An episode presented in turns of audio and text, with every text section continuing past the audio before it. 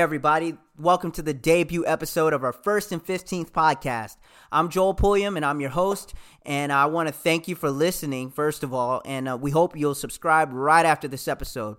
Our podcast name, The First and 15th, actually comes from the First Amendment. Part of it is the right to free speech, and the 15th Amendment, which is supposed to grant everyone the right to vote. We haven't filled that all the way, and that's a part of our goal with this podcast. And um, the first and 15th, you get paid on the first and 15th. It's a little tongue in cheek, so that is where our name comes from. A little bit more about myself. I'm 28. I'm actually going to turn 29 this week. I'm an African American man. I'm from the South. Um, by the way, of Michigan, but that's a long story. And the reason why I emphasize my emphasized my race and my age was actually because I felt for too long there weren't enough people who sounded or looked like me in media, especially when it came to politics. And I think sometimes that's that causes a disconnect, especially when it comes to younger and, and, and black voters, because it's like I don't see myself up there, so you know what's the use? They don't understand me. What you know they don't have my perspective. So what I want to do is try to bridge that gap, you know, between you know people of color, black people, and and younger voters and with civics and politics. I don't want it to be intimidating to people. I don't want the jargon to go over people's heads because I feel like that happens a lot. You know, in 2018, I remember people coming up to me and being like, "Okay, Joel, what do we do when it comes to uh, you know, elections? Who do we vote for? Where do we vote?" And I'm kind of like, "Oh man, I'm happy that they're they're enthused about it, but I'm I'm like disheartened because how come they don't know these things? How come we don't teach civics like this in school? Like we are politically illiterate as a society, and it's not the citizens' fault. It's that we haven't made government i don't want to say appealing but it, it, doesn't appeal because it feels like you're not a part of it and it's not for you when i hate when people say you know well that's politics you know i don't really like to talk about politics i don't have nothing to do with po- politics or i don't have anything to do with politics I, I mean, politics to me is it's it, it, comes down. It's something simple as how much a, a gallon of milk costs. That that that matters. That's politics. Politics decides that. Politics decides where your child goes to school. Politics decides how much debt you have to pay. Politics decides what job you can get, where you can live.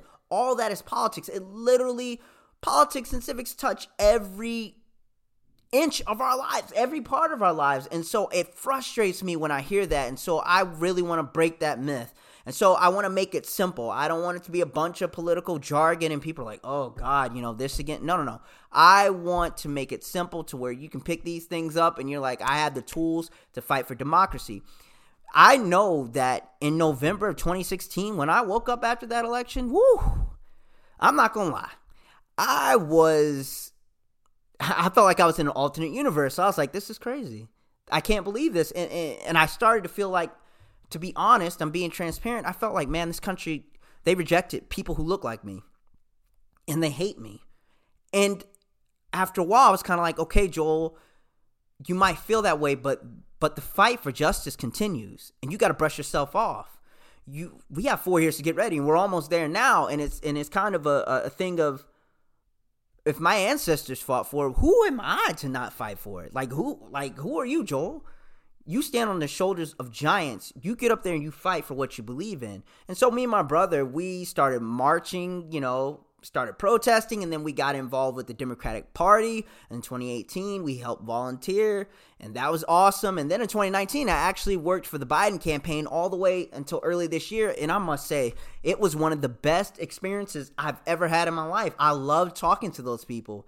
Uh, I loved uh, talking to volunteers getting people organized and it shows that politics can be can it, it can be fun when it's what you believe in and you're passionate about it. And I want everybody to be passionate about it. It doesn't matter what issue. I just want people to be passionate about their politics and about their government because it affects them at the end of the day.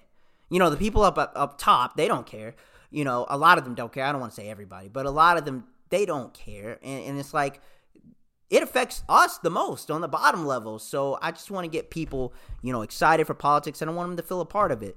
Uh, a little bit more about me. I'm a history buff, so you're gonna see in every one of these episodes they're gonna be named after an actual famous speech in history. We're gonna try to tie it because nothing's unprecedented.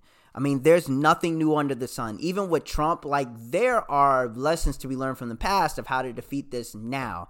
And so we can't think like we're in a vacuum. We we can't pull from any lessons from the past. Yes, we can, and that's what I'm trying to tie in with every episode.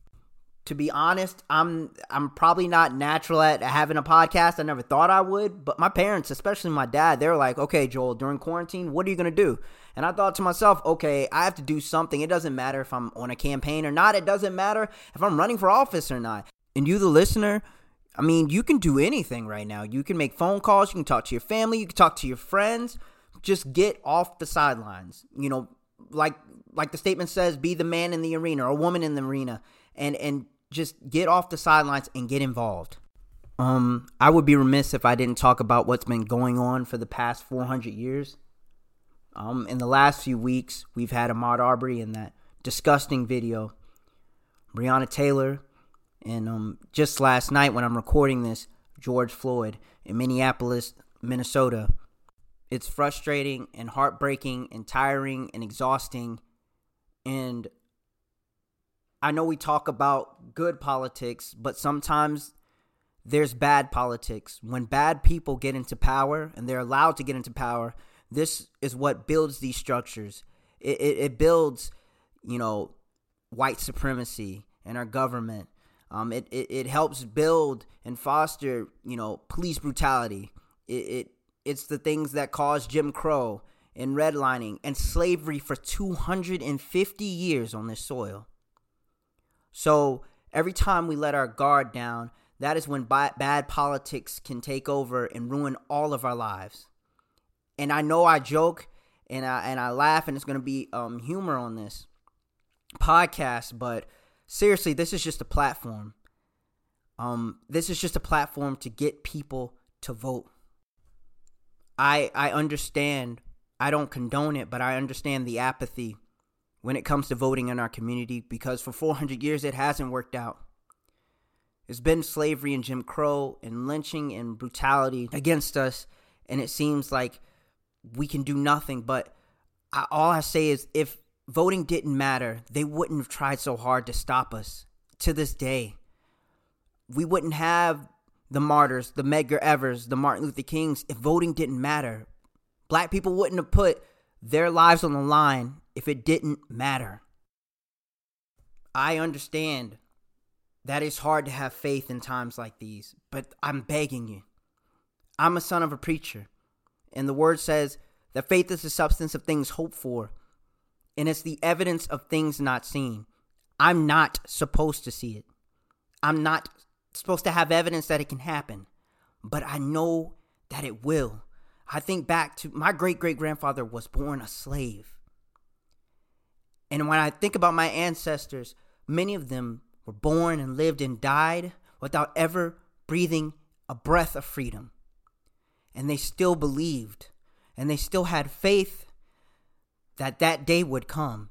And I think, who am I to not have that same faith, to not have that same belief that a better day is going to come? We have to admit that voting is one of the few tools that we have, especially as black people, to make the change we want in this country. And so, what I'm trying to do is, you know, starting with this podcast, have an initiative where young people, people of color, and black people turn out in record turnout in this election so we can make a statement.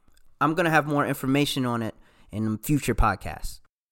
There's a statement that stood out to me. It's one of my favorites by Dr. King. He says, In a real sense, all life is interrelated.